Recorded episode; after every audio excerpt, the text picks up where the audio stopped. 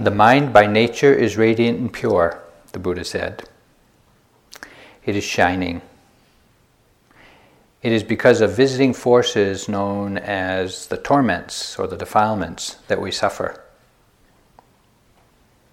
It is because of visiting forces known as defilements that we suffer. When we hear the Buddha say something as definitive as this, and then we kind of review our own day and the kinds of suffering that we've experienced today impatience, sleepiness, frustration, disappointment, anxiety. You can list your own. We should inquire what we as yogis should do. What is our job in relation to these visiting forces known as defilements?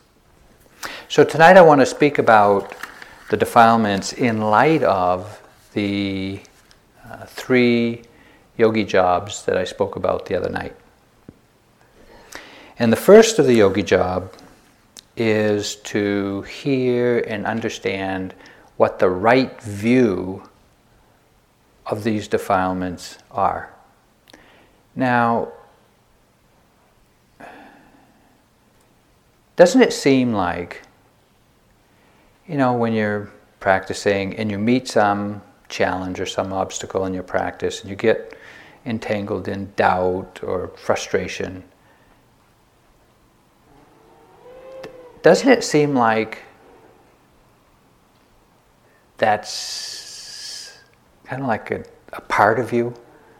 Like somehow it's deep within you to just be frustrated like that, rather than just, oh, it's just a temporary visiting force in the mind it feels like it's more like rooted in there. But that's just a wrong view. Okay, so I want to speak about how to understand these defilements in a way that we can work with them more skillfully. So, what, what are these defilements? Just, just to remind you. They are habitual, reactive states of mind to experience that we're mostly unconscious or unaware of.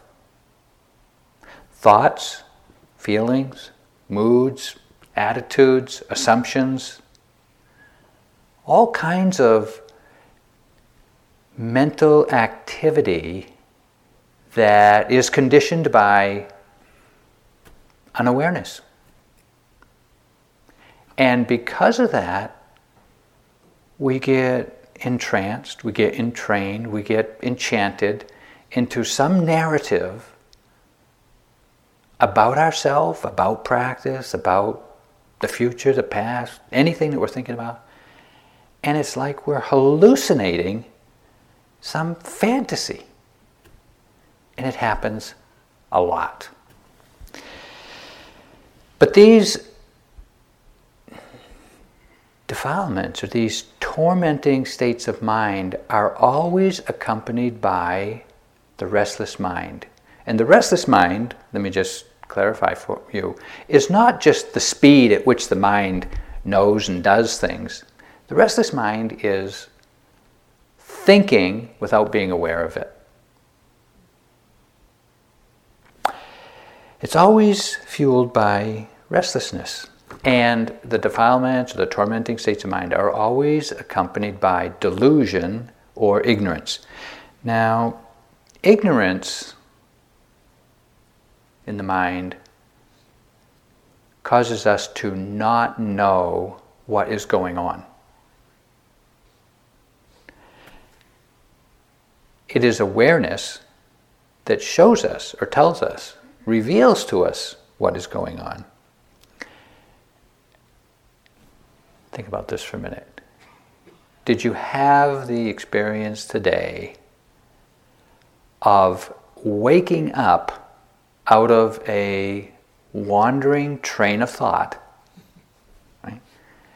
during which time you didn't know anything about it? The mind wanders off. It's off la la land. It's thinking, it's planning, it's doing this, it's remembering, it's whatever doing. And while it's happening, you don't know anything about it. You don't know that you're a yogi. You don't know that you're sitting. You don't know that you're alive. You don't know what the content is. You don't know how long it's been going on. You don't, you don't know anything. That is really being ignorant, ignoring what is going on. It sounds almost impossible, doesn't it? How, how can that happen? We're even trying to be aware. And still, it happens endless number of times a day. That's how powerful these defilements are, because all of these defilements are accompanied by ignorance. That should scare the bejesus out of us. because it's what causes us to suffer. Okay.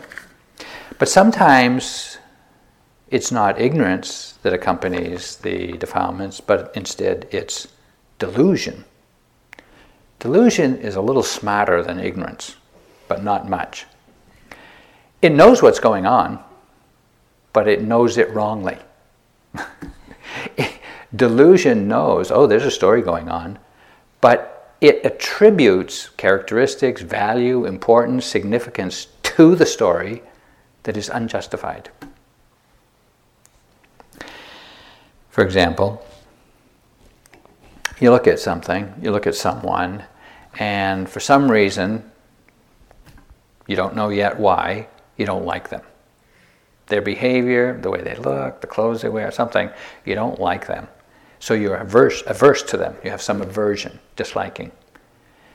When disliking arises in the mind, it makes the mind only see that which is unpleasant in what you're looking at.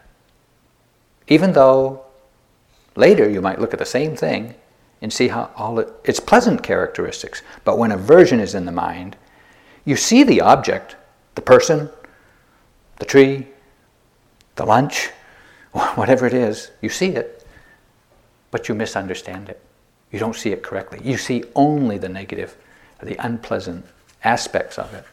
This is what delusion does.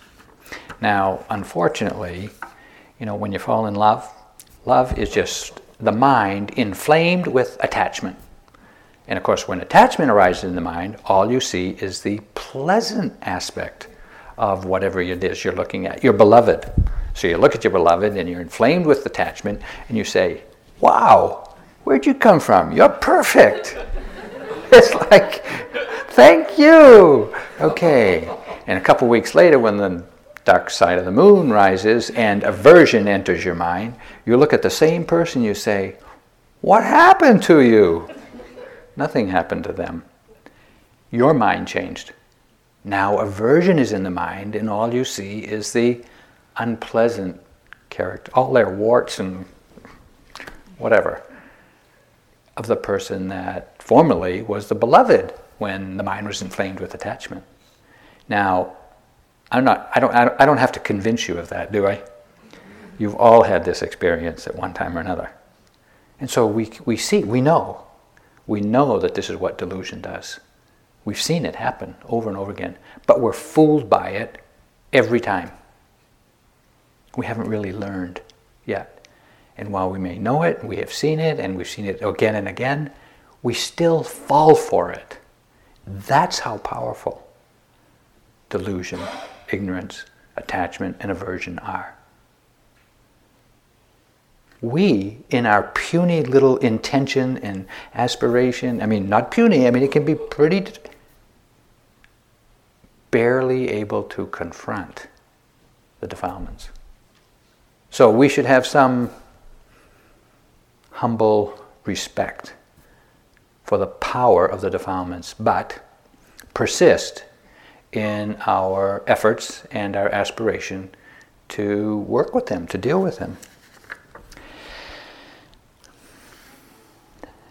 Normally, the defilements or these states of mind are so habitual and they arise so often that they're unseen. And they appear to be who we are, not just as a visitor to the mind. And so, in my own situation, I was not born with the patience gene, and it has been a lifelong practice to be a little bit patient. And so it's easy for me to say, when impatient, it's not only I'm impatient now, I'm an impatient person. I've always been an impatient person. And, and in doing that, in, in believing that about myself, I make it kind of an essential ingredient of who I am. It becomes a personality trait. And all of us can, if you have any self honest, self reflective honesty, know your personality traits. And it's just a catalog of the defilements that are most active in your life, that you're most blind to or most reliant on as strategies for navigating the difficulties of life. But when we're identified with them as me or who I am, or when we appropriate them as mine, this is my anger, my fear, my depression, we don't have access to the fullness of the life that's available to us. Just take fear, for example. Fear is a form of aversion, it is a resistance to the way things are, it's a closing down. Fear will cripple you from living the fullness of your human life because we're so afraid to open up, afraid to express ourselves, afraid to feel pain, afraid to. And so we cut off, limit what we will do, what we'll say, what we'll express. And in the process, we just live a partial human life. Nobody's making you do that. Nobody's making you live a very proscribed, narrow slice of what's possible. It's the defilements, it's the uh, aversion in this case, the fear in this case, the delusion, the ignorance that is doing that to us. And so there's ample reason right there to invest as much understanding, as much energy, as much resolve as we can to seeing these, observing these, learning how to understand these states of mind. Because to the extent that we do, we gain our life back. That's, that's a pretty significant reward or result of whatever work we do. However, we should understand that these defilements are not other than the Dharma. They arise due to causes and conditions, and when those causes and conditions are present, the defilement will arise. It's not your fault. It is because the causes and conditions are there. They are natural phenomena. They're not abnormal, they're not accidental, they're not irregular, they're very predictable once you understand them. So they can be known through awareness. And as you've been practicing today, no doubt you have seen some of these states of mind anytime you feel miserable. Just take a look. whatever you feel, you're struggling, you feel frustrated, you feel disappointed, you feel empty, you feel sleepy, you feel, you know, anxious or fretful, you can be sure there's a tormented state of mind present. Just take a look. Who's to stop you? But it's hard, isn't it? It's hard, partly because they are so familiar. We take them for granted. We give them all the airtime they want. And we think that we can't do anything about it. We feel victimized by them. It's, well, we are victimized by them, but we give them permission to do that. If they can be known by awareness, they can be understood by wisdom. And it is the understanding of the defilements, how they arise, how they work, what trips them up, how to overcome them. It is understanding the defilements that frees you from their grip, that frees the mind from their grip.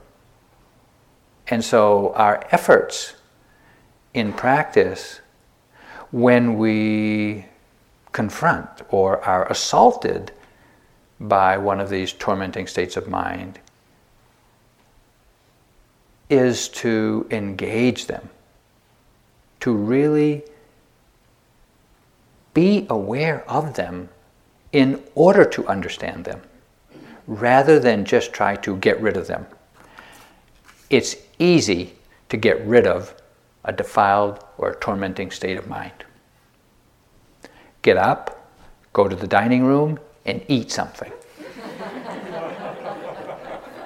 hey, forget about that depression, forget about that fear. Avoid, deny, minimize. They're effective, immediate strategies for getting rid of the defilement. But they don't give you any understanding. And it only strengthens the defilement to do that. They only get stronger. We feed defilements by neglecting them. But by paying attention to them, we confront them, we begin to understand them. They can't, they cannot sustain themselves without unawareness. So awareness is take, takes away their life force, really. And while it is difficult and it's painful and it's challenging and it's not, and mostly it's not very pleasant to confront the defilements and the hindrances, the torments, just think about how much you have suffered at their hands over the course of a day, let alone 20, 30, 40 years. It doesn't take that long to confront them, deal with them, and learn about them.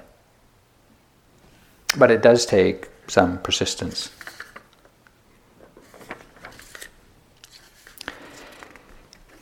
It's important to understand just how bad, bad in the sense of painful, um, the, these tormenting states of mind are. It's not only the immediate experience of frustration or the immediate experience of anxiety that is unpleasant. They also condition sensations in the body which are unpleasant. Now, all of the defilements are mental states. There's, they're in the body themselves, there, there's no uh, unwholesomeness in the sense of wrong view, misunderstanding in the body. Defilements are all in the mind, but they condition unpleasant experiences in the body. The experiences of pain, stress, tension, ache, conditioned by state of mind. And you can you can understand this, you know, when when again, when you fall in love, when the mind is filled with love, the body is light and pleasant and subtle, feels great. And when the mind is filled with anger and rage, the body contracts, gets dense and heavy and tight. And you can see that the state of mind directly conditions how you feel in the body. And the defilements are all uh, unwholesome or unskillful states of mind, conditioning unpleasant experiences in the body. But let me also acknowledge that not all unpleasant experiences in the body are caused by the mind. If you're hungry, that's not caused by the mind, but it's really an unpleasant experience in the body. Or if you're really cold, that's a really unpleasant experience. Or if you've put yourself through an, a particularly vigorous marathon or some other extreme physical uh, exertion, it's not because of the mind that you feel tight and tense and tired and exhausted and stressed. So, not all physical unpleasantness is conditioned by the mind, but you can be sure that the torments, tormenting states of mind do condition unpleasant experiences.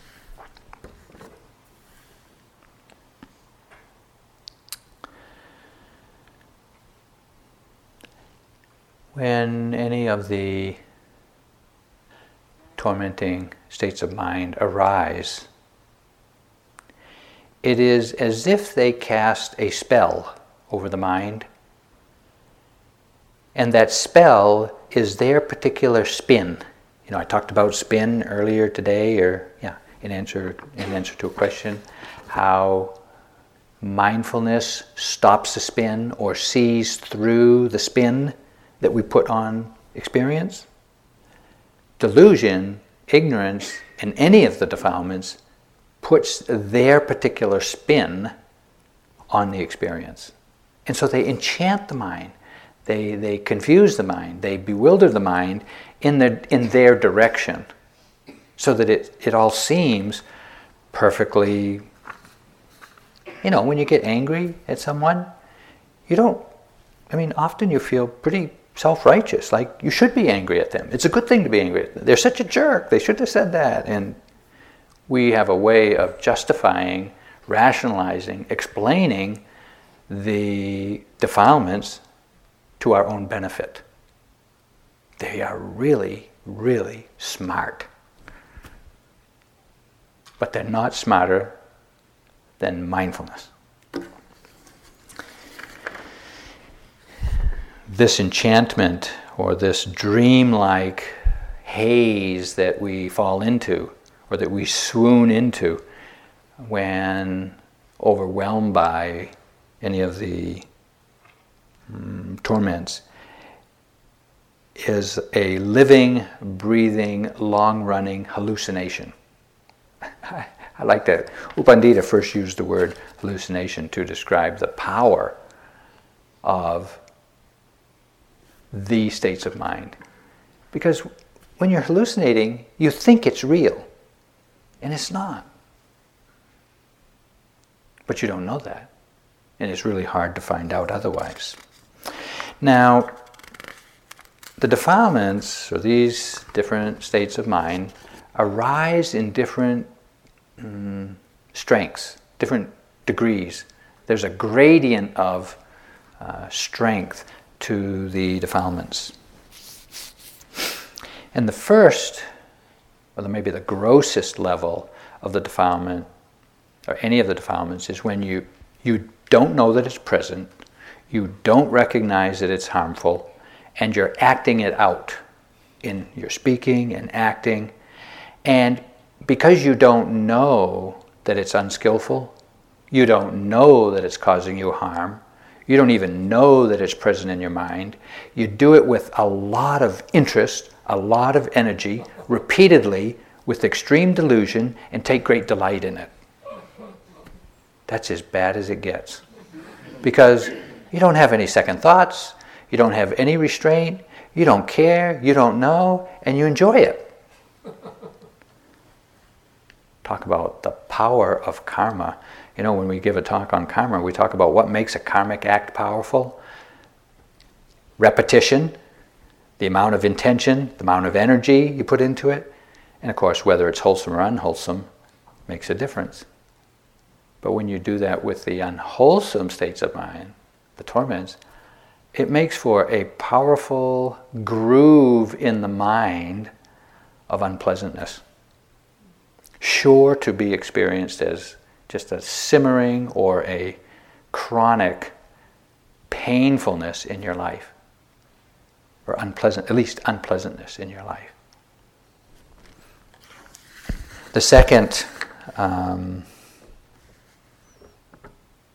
well, let me just say that the transgressive defilements where we're acting them out in the world against others is confronted most effectively, and certainly here in this situation, by a commitment to and the practice of living in alignment with the precepts.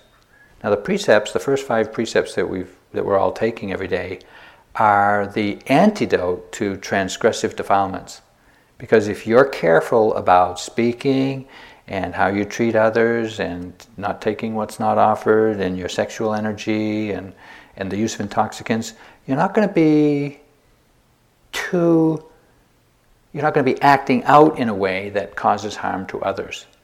And so those transgressive defilements are subdued through the practice of the precepts. But even though you may or we may be practicing the precepts and not acting out the transgressive defilements, the mind can still be obsessed with wanting to. you know, it's like, I'm not saying what I want to, but the mind is saying it. You know, it's chattering away with all kinds of lust and aversion and fear and anxiety and frustration and disappointment depression, not acting it out, the mind is still tormented. Okay, this is a well, it's actually a subtler level of the defilements, a subtler manifestation of the defilements, but it's still just as much suffering. Because that's really a lot of suffering. And it is awareness, or mindful awareness, that directly recognizes, and in the recognition of them, there isn't the. It, it, mindfulness of them breaks up the momentum of them. They may reoccur in the next moment, but if you're mindful of that moment, it also pulls the plug on it. It may reoccur again, and if you're mindful of that, it pulls the plug on it again. And so gradually, mindfulness saps the momentum of the obsessive defilements in the mind. But mindfulness alone or awareness alone does not have the power to uproot or to put those obsessing states of mind aside permanently, but only temporarily. And this is rather unfortunate because we spend most of our time in practice right here. We develop mindfulness enough to see and to feel and to recognize the defilements, but not enough wisdom to let them go. And so we're just see them with a magnified clarity and intensity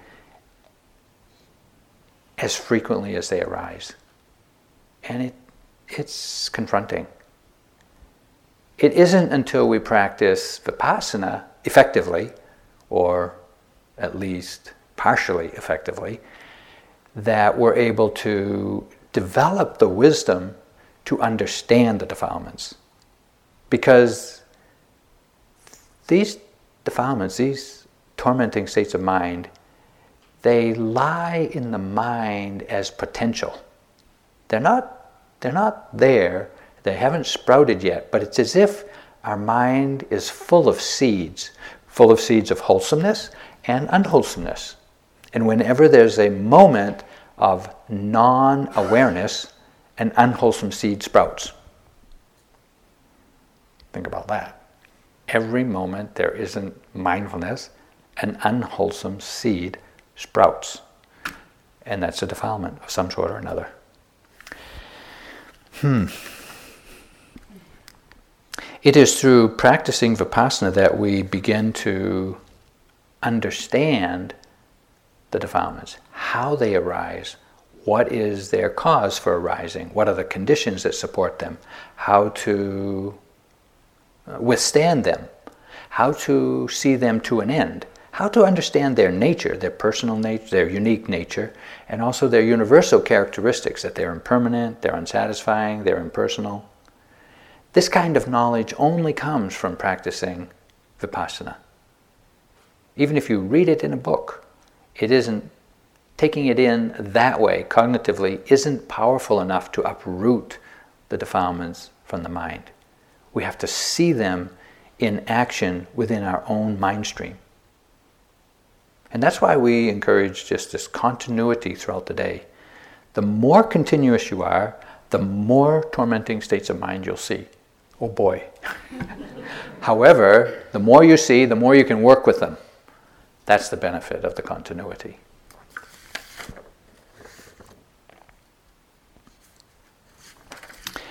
Okay, so that's the right view.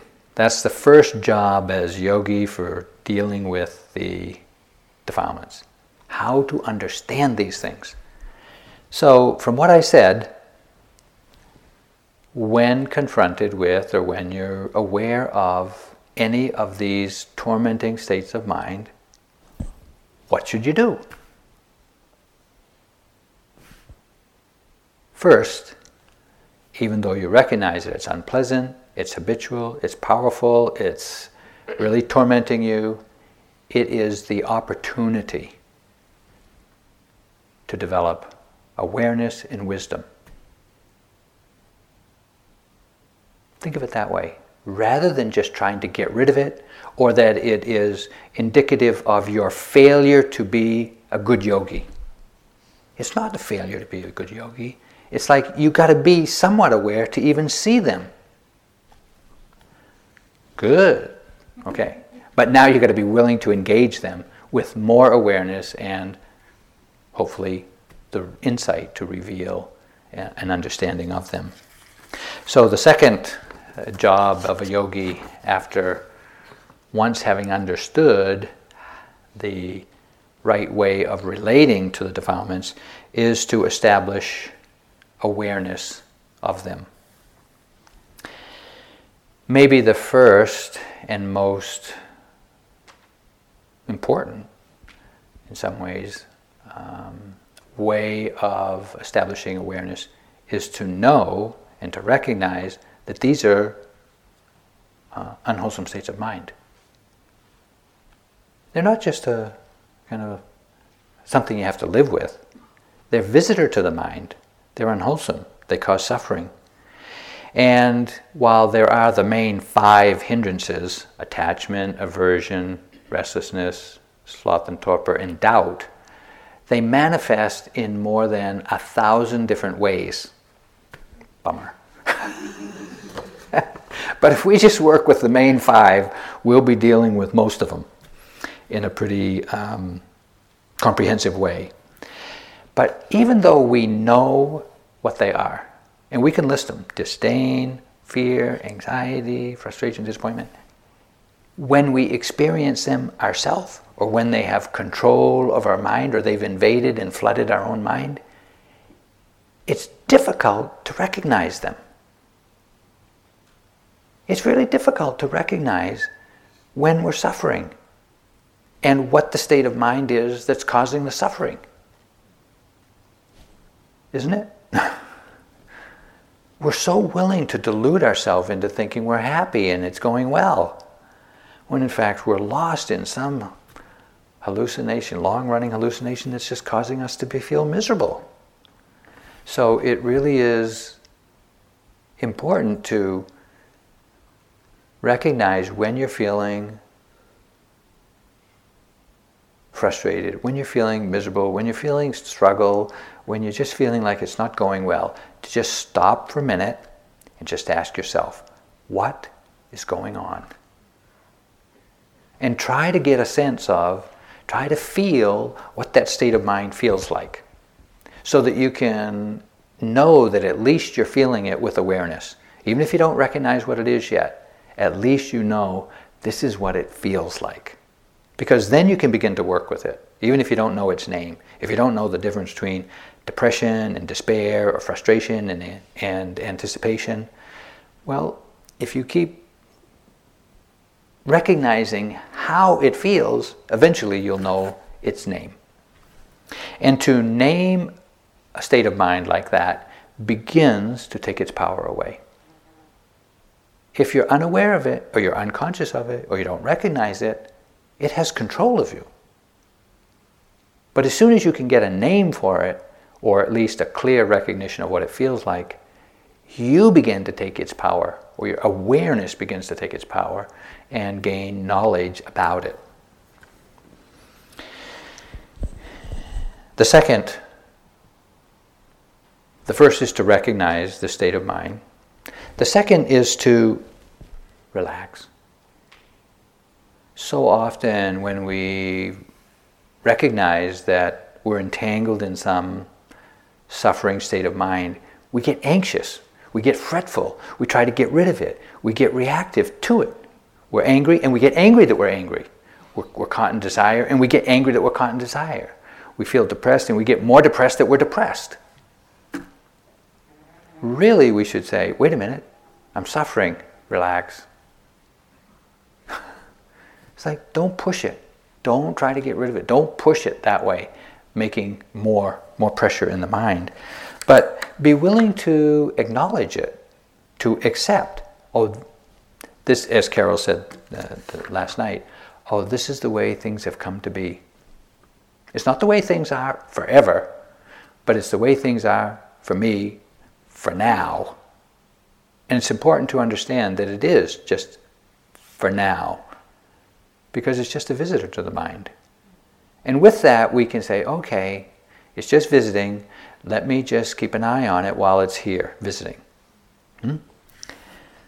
As Sayadaw Tejaniya says, the mind is not yours, but you're responsible for it. Visitors come into the mind. When they do, if you had an unwelcome visitor come into your house, you got to take care of it, right? Same with these unwelcome visitors to the mind. To try to get rid of the torment, to try to get rid of this mental state by struggling with it, condemning it, hating it, only strengthens it. To deny it, to minimize it, to avoid it, to struggle with it, only makes it stronger. So we have to accept, or I should say, acknowledge, and thereby accept that it's present for now. And with that, we can begin to be mindful of it as it really is. One of the um, one of the causes and conditions for the arising of any defilement is unwise attention. So, the antidote to the arising of any defilement is wise attention. And wise attention is this kind of relaxed, open, careful, non manipulative, non strategic, just paying attention. What is going on? This is what it is. This is what it is. This is how it is. This is what it feels like. This is what it looks like. This is how it acts. You're not trying to get rid of it. You're not trying to judge it. You're not trying to shame yourself for having it. You just see, oh, this is the way it is. That's wise attention. So once we recognize the state of mind and we relax around any potential reaction to it, then we want to exercise some intelligent reflection. Okay, we've recognized it, we've relaxed. Now, what are we going to do with this thing? And the first thing to do is to know that we can use wholesome, skillful thoughts to support our practice of being aware of unwholesome, unskillful thoughts. And the way to do that is to say, okay, look, the mind is flooded with aversion. What's the best way to deal with this? Well, first, don't act it out. Okay, that's a wholesome thought. Let me remember don't act out this state of mind. Just because you feel sleepy doesn't mean go take a nap. Just because you feel angry and irritated about something doesn't mean you should write a note. Just because you feel desirous doesn't mean you should go get a second. Did we have dessert today? I can't remember. Okay, so Maybe it's tomorrow. but to exercise some restraint in in knowing that these defilements they it's like they want to be acted out. Because you know when you when you get angry and you just blurt it out to somebody ah there you feel relief. You think you've gotten rid of it. You've dumped it on somebody else. But actually you've just planted a healthier seed in your own mind. Don't be fooled by the the impulsion to act out these unwholesome states of mind, but understand the wisdom of exercising some restraint. This is using your intelligence in dealing with these habitual states of mind. And then the fourth step in working with any of these. The first is to recognize, the second is to relax, the third is to exercise some restraint, and the fourth step in working with any of these states of mind is to reframe your understanding. Quite naturally, but wrongly, the wrong view of these defiled states of mind arises. And we think, I got to get rid of this. I'm not a good yogi. Because they've arisen, I must not be practicing correctly. All of those are wrong views. And so we need to reframe our, under, our misunderstanding. Oh, these have arisen due to causes and conditions that are beyond my control. That's right. They can be worked with with mindfulness. That's also right. It's only because there is some awareness that I'm able to see it now. That's also right view. And when you reframe all of your wrong assumptions with a right view, then there's encouragement. There's a reason to engage. There's a reason to make effort to be aware of these states of mind. Because we understand that it's mindfulness that sees them, it's awareness that can stay with them, and it's wisdom that will result and eventually understand them. Sayadaw Tejaniya says, try to recognize that defilements are simply defilements, that they are not your defilement. Every time you identify yourself with them or reject them, you're only increasing the strength of them. The wandering mind is not a problem. Your attitude that it should not be wandering is the problem.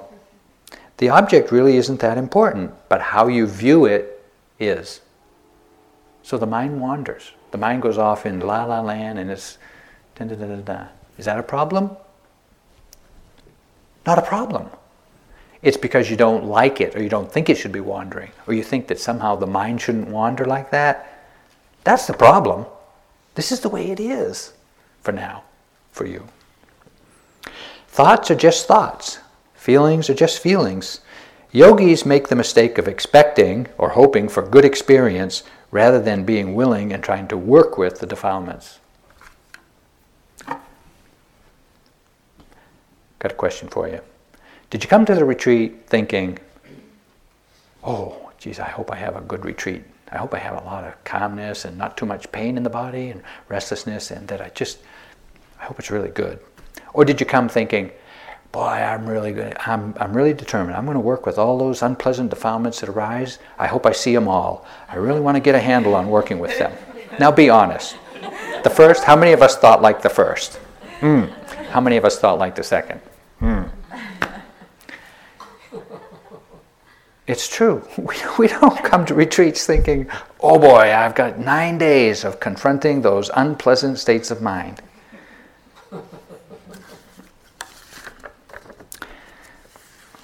Okay, now that we've recognized, we've relaxed, we've um, exercised some restraint, we've reframed our understanding, now we have to develop awareness of them.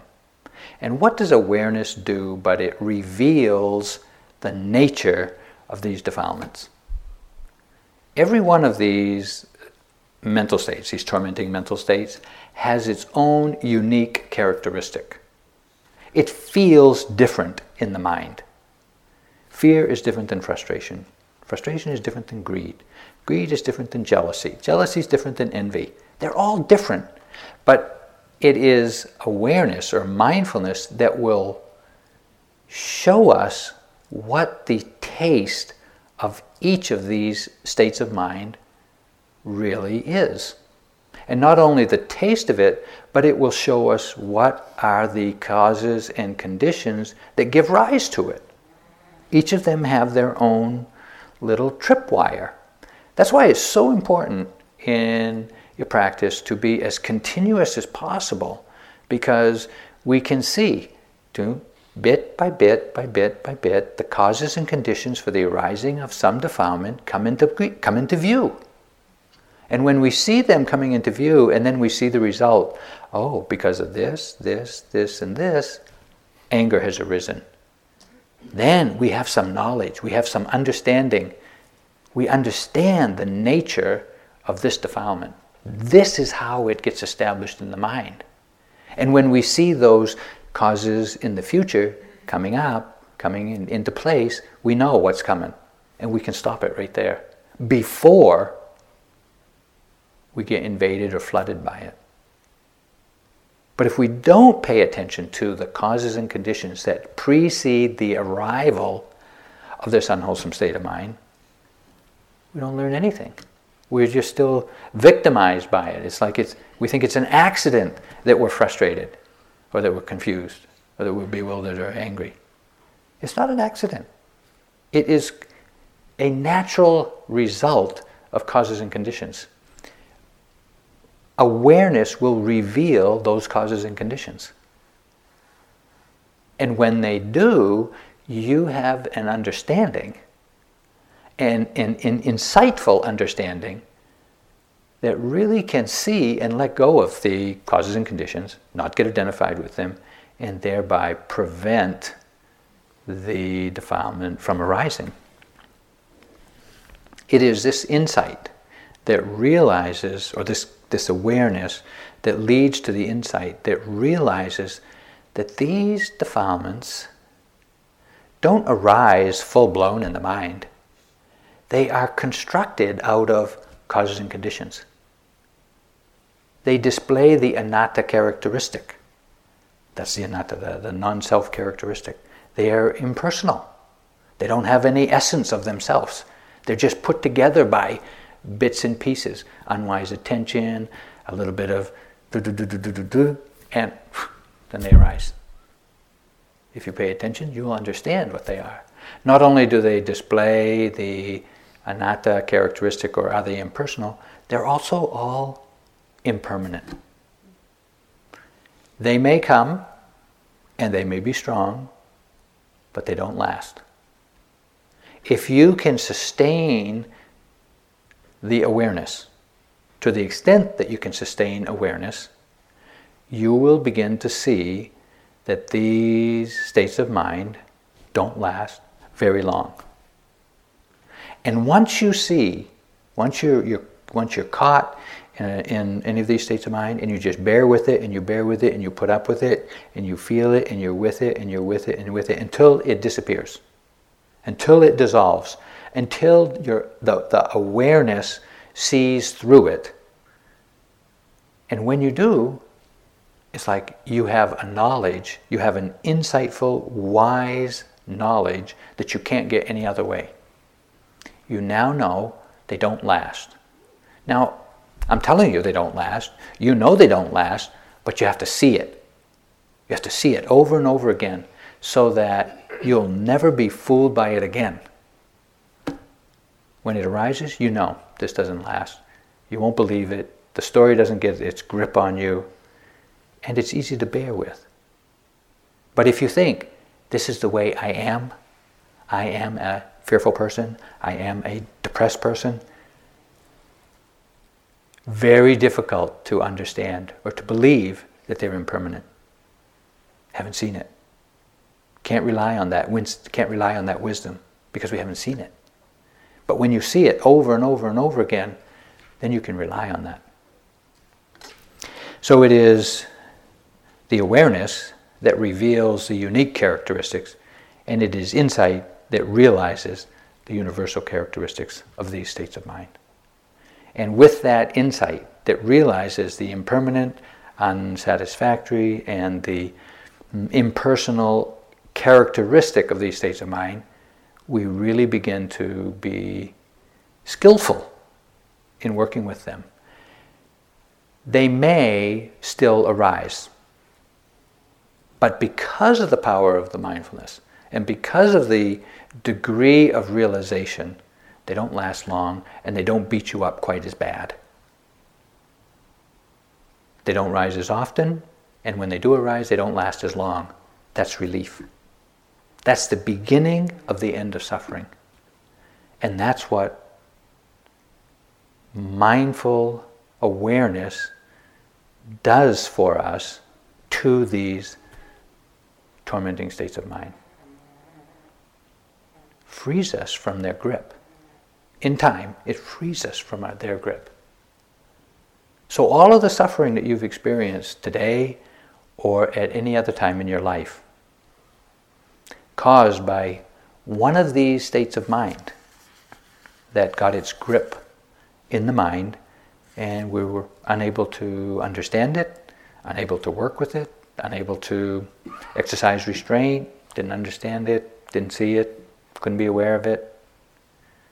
But now that you've heard, now that you're practicing, take the opportunity every time any of these defilements arise to learn out of curiosity, out of an understanding that it is through awareness of them that we're going to come to understand them and eventually not only suppress them in the mind, but uproot them from the mind because they can be uprooted from the mind. Imagine. Imagine. You uproot the seeds of doubt from your mind. Whatever causes you to have any doubt, those seeds, gone. Never to be experienced again. Or take aversion. The seeds of aversion can be uprooted from the mind before they sprout. No more aversion. Ever.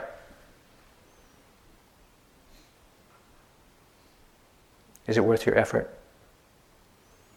That's the benefit of practice. That's the benefit of awareness. That's the benefit of insight. And that's what we're doing.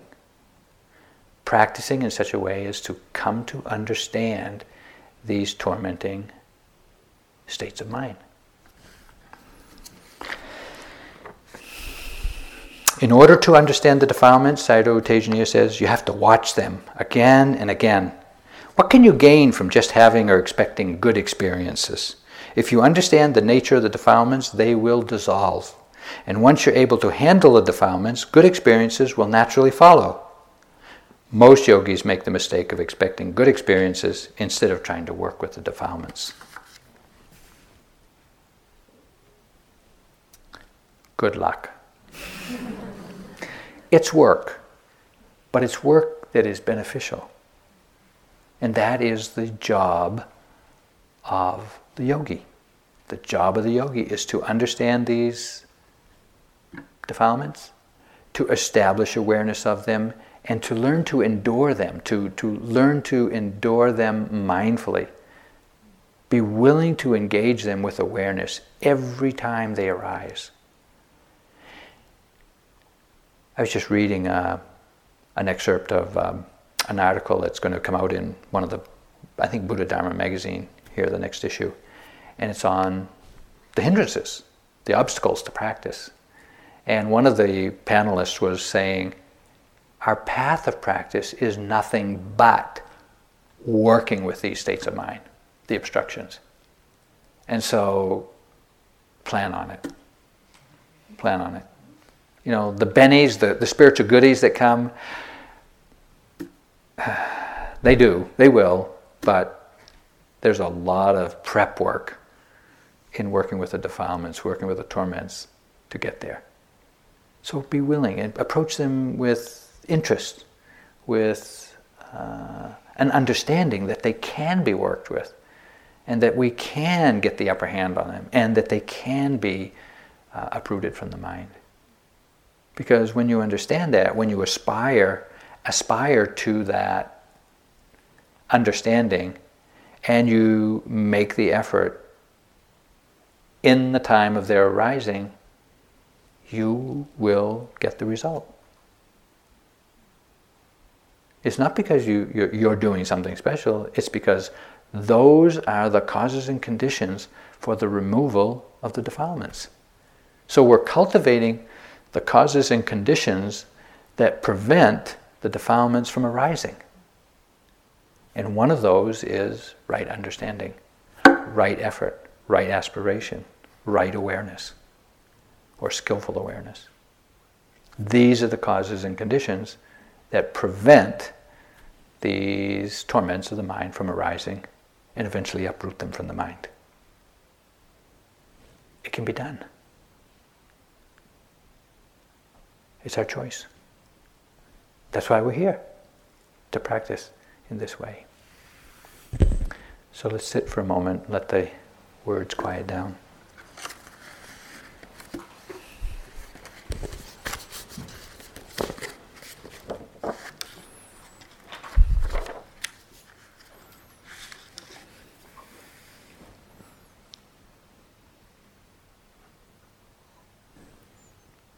Again, Sayadaw Tejaniya's comments about the defilements, he says, Always remember that it is not you who removes the defilements, wisdom does that job. When you're continuously aware, wisdom unfolds naturally.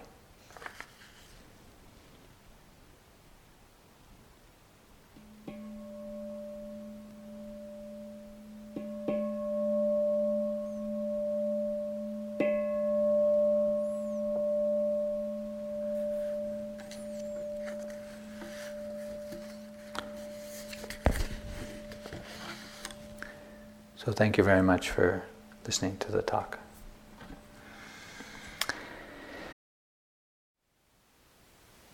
Thank you for listening. To learn how you can support the teachers and Dharma Seed, please visit dharmaseed.org slash donate.